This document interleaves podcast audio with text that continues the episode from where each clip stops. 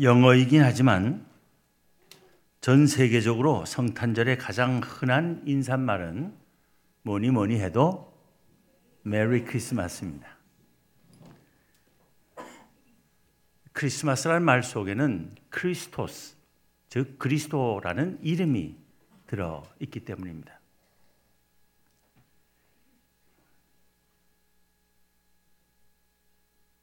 우리가 예수 그리스도를 경배하며 예배드리는 즐거운 날이 된 것입니다. Merry Christmas라는 인사말로 앞, 뒤, 좌우에 계신 분들하고 성탄의 인사를 한번 나누시기 바랍니다. Merry Christmas.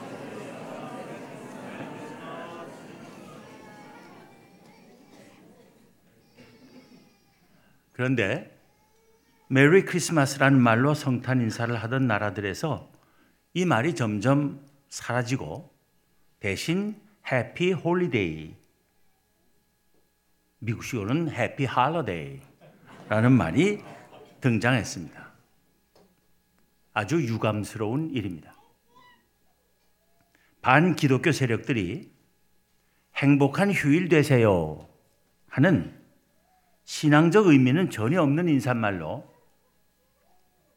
기독교 최대 명절인 성탄절에서 예수 그리스도의 이름을 지우고 기독교의 색채를 벗겨버리며 성탄절을 세속화하려는 술책입니다. 우리는 성탄절의 인사말로 메리 크리스마스를 지키는 것이 좋을 것 같습니다. 우리 다시 한번 앞뒤 좌우에 계신 분들에게 메리 크리스마스로 인사합시다.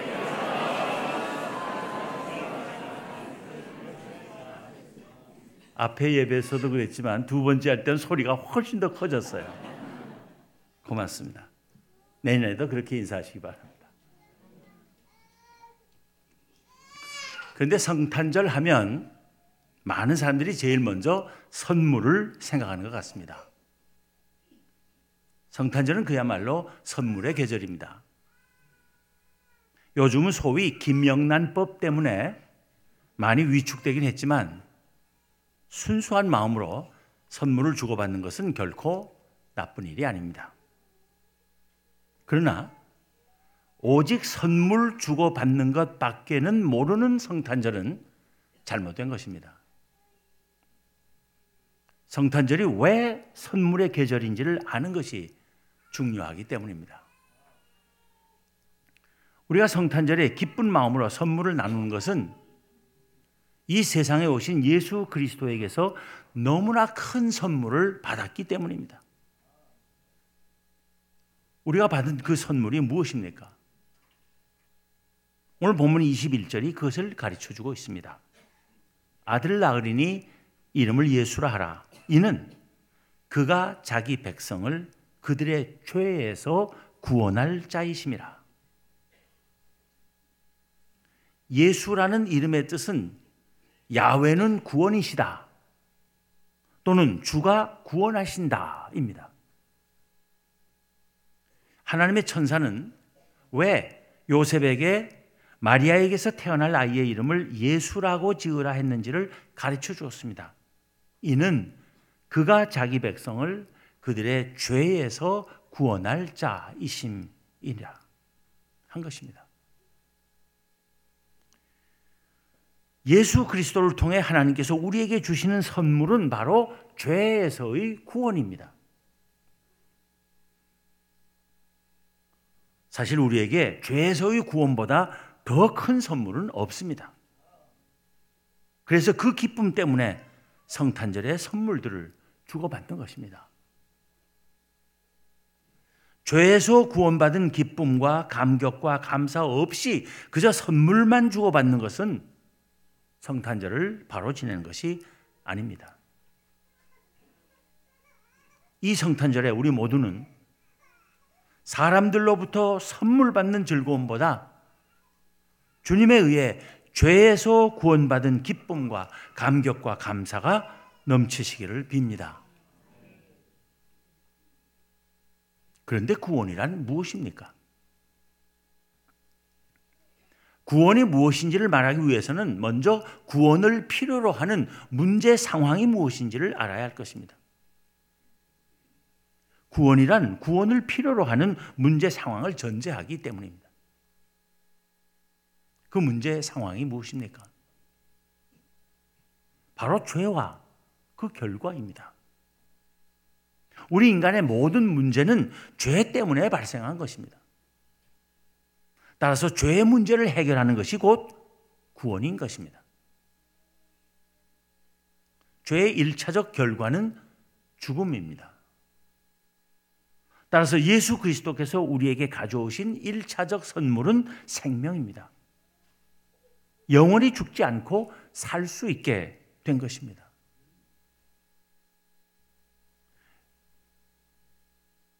그런데 죄로 말미암은 결과로서 죽음보다 더 큰 것은 사실은 하나님과의 관계가 깨진 것입니다.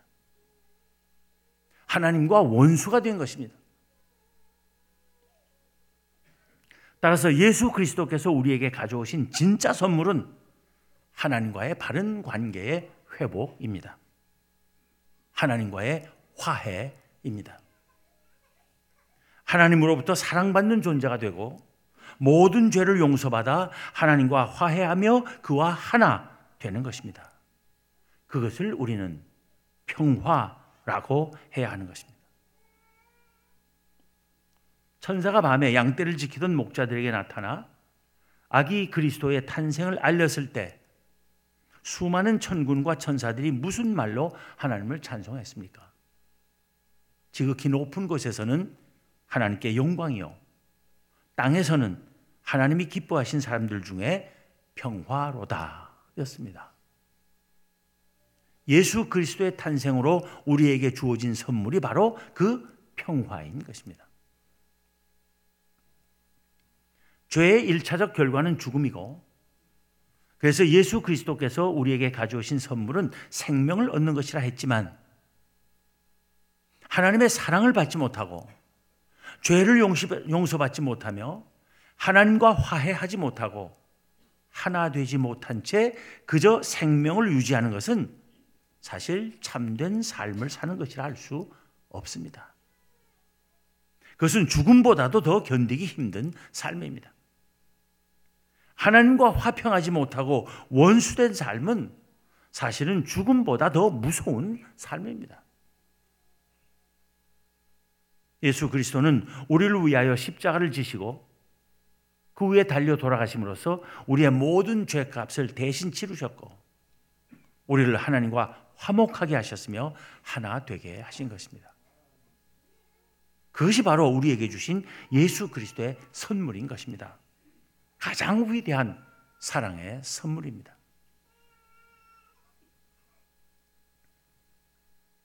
죄로 말미암은 결과는 하나님과의 관계가 깨진 것으로 그치지 않았습니다. 하나님과의 관계가 깨진 결과로 사람과 사람 사이의 관계도 깨진 것입니다. 사람끼리도 원수가 된 것입니다. 하나님에 대한 아담과 하와의 범죄에 이어 아우 아벨에 대한 형 가인의 범죄가 발생한 것이 그것을 보여줍니다. 예수 그리스도께서 이 세상에 오셔서 우리에게 주신 또 다른 선물은 사람들 사이의 바른 관계의 회복입니다. 사람들끼리 서로 사랑하고 용서하며 화해하고 하나가 되는 것입니다. 예수 그리스도께서는 하나님과 우리 인간을 화목하게 하심으로써 우리 인간들도 서로 화목하게 되는 길을 여신 것입니다. 십자가에 달리신 당신의 몸으로 하나님과 우리 사이의 수직적인 관계도 회복시키셨을 뿐 아니라 우리 인간들 사이의 수평적인 관계도 회복시키신 것입니다. 그래서 십자가입니다. 사도 바울의 말을 들어봅니다. 에베소서 2장 13절부터 18절입니다. 이제는 전에 멀리 있던 너희가 그리스도 예수 안에서 그리스도의 피로 가까워졌느니라. 그는 우리의 화평이신지라.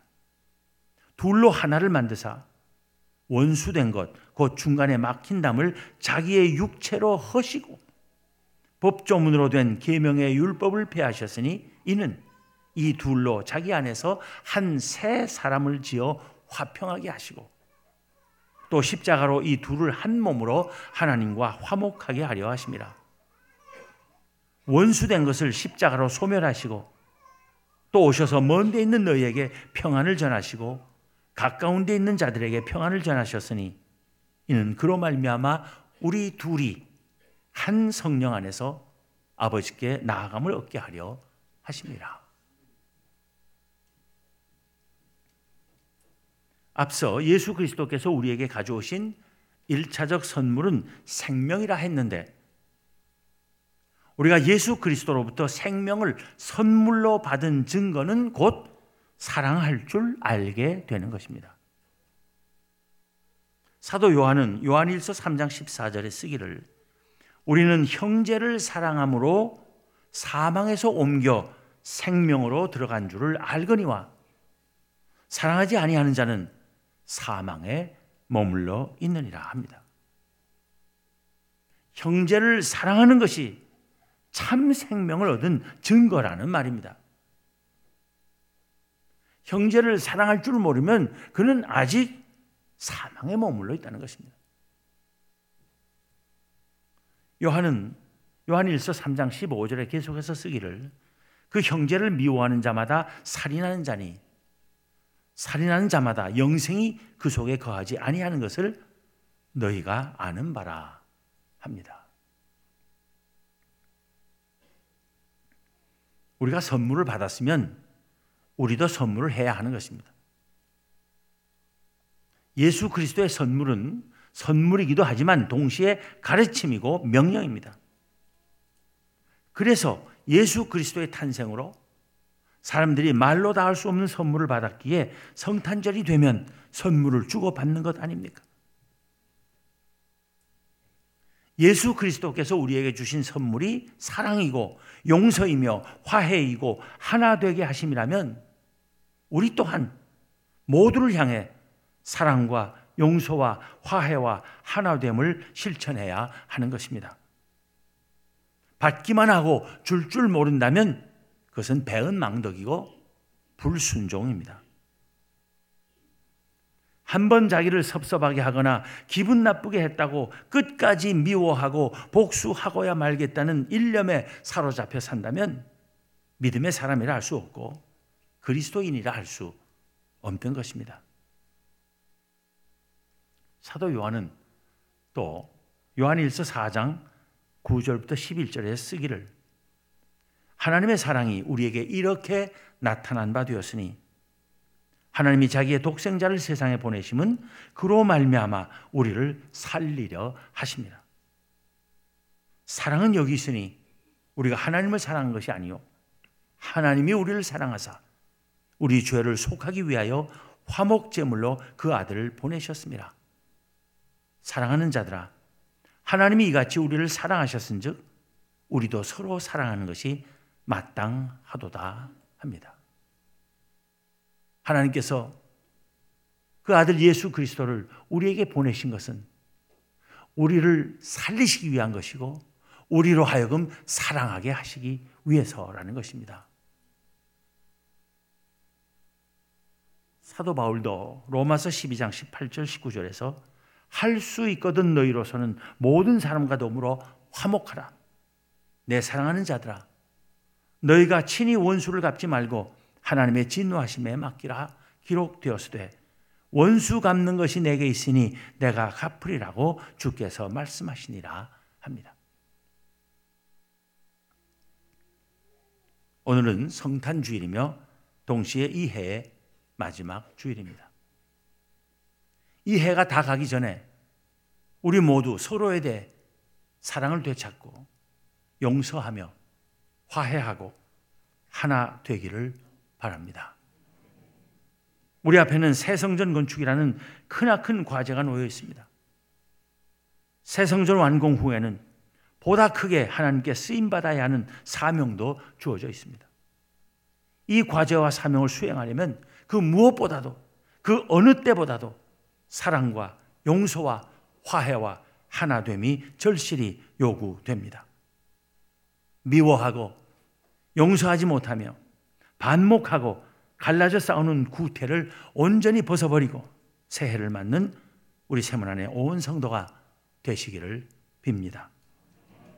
사랑과 용서와 화해와 하나됨 이것이 예수 그리스도께서 십자가의 고난과 죽으심을 통해 2000여 년 전 우리에게 주신 최고의 선물임과 동시에 오늘 우리 온 교우에게 주시는 새 선물이 되기를 간절히 기원합니다.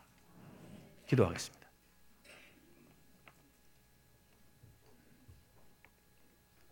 하나님,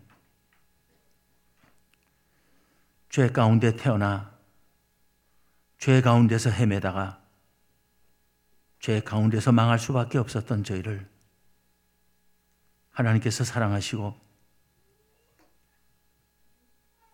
예수 그리스도의 십자가의 은혜로 저희의 모든 죄를 용서하시고 저희와 화해하시며 저희로 하여금 하나님과 하나 될 수 있는 그 놀라운 사랑을 베풀어 주셨사오니 모든 감사와 찬송과 영광을 하나님께 올려드립니다. 하나님, 이토록 놀라운 은혜를 입은 저희들인데, 저희들 또한 사랑하게 하시고, 용서할 줄 알게 하시고, 화해할 줄 알게 하시며, 하나 되게 하여 주옵소서. 서로 사랑하고 용서하며 화해하고 하나 되어 세문안 교회 앞에 놓인 그 크나큰 새 성전 건축의 과제도 완수할 수 있도록 은혜 위에 은혜를 더하여 주옵소서. 그리고 갈등과 대립과 반목이 극심한 이 세상으로 나아가 예수 그리스도의 사랑과 용서와 화해와 하나됨의 메시지로 세상을 새롭게 하고 밝게 하고 건강하게 만드는 저희들 될 수 있게 하여 주옵소서. 우리 주님 예수 그리스도 이름으로 기도하옵나이다. 아멘.